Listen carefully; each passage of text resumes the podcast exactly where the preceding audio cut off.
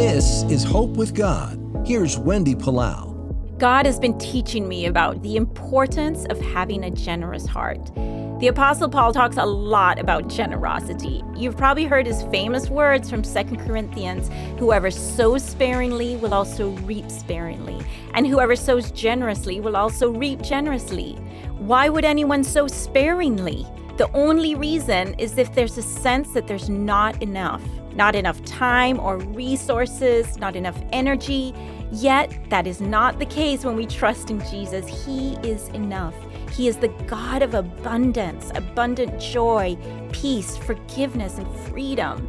Oh, I am longing for you to know of His generosity and His kindness. He is waiting for you to call out to Him so that He can pour into you all the love and the grace that you need so that you can be a generous person. This is Wendy Palau.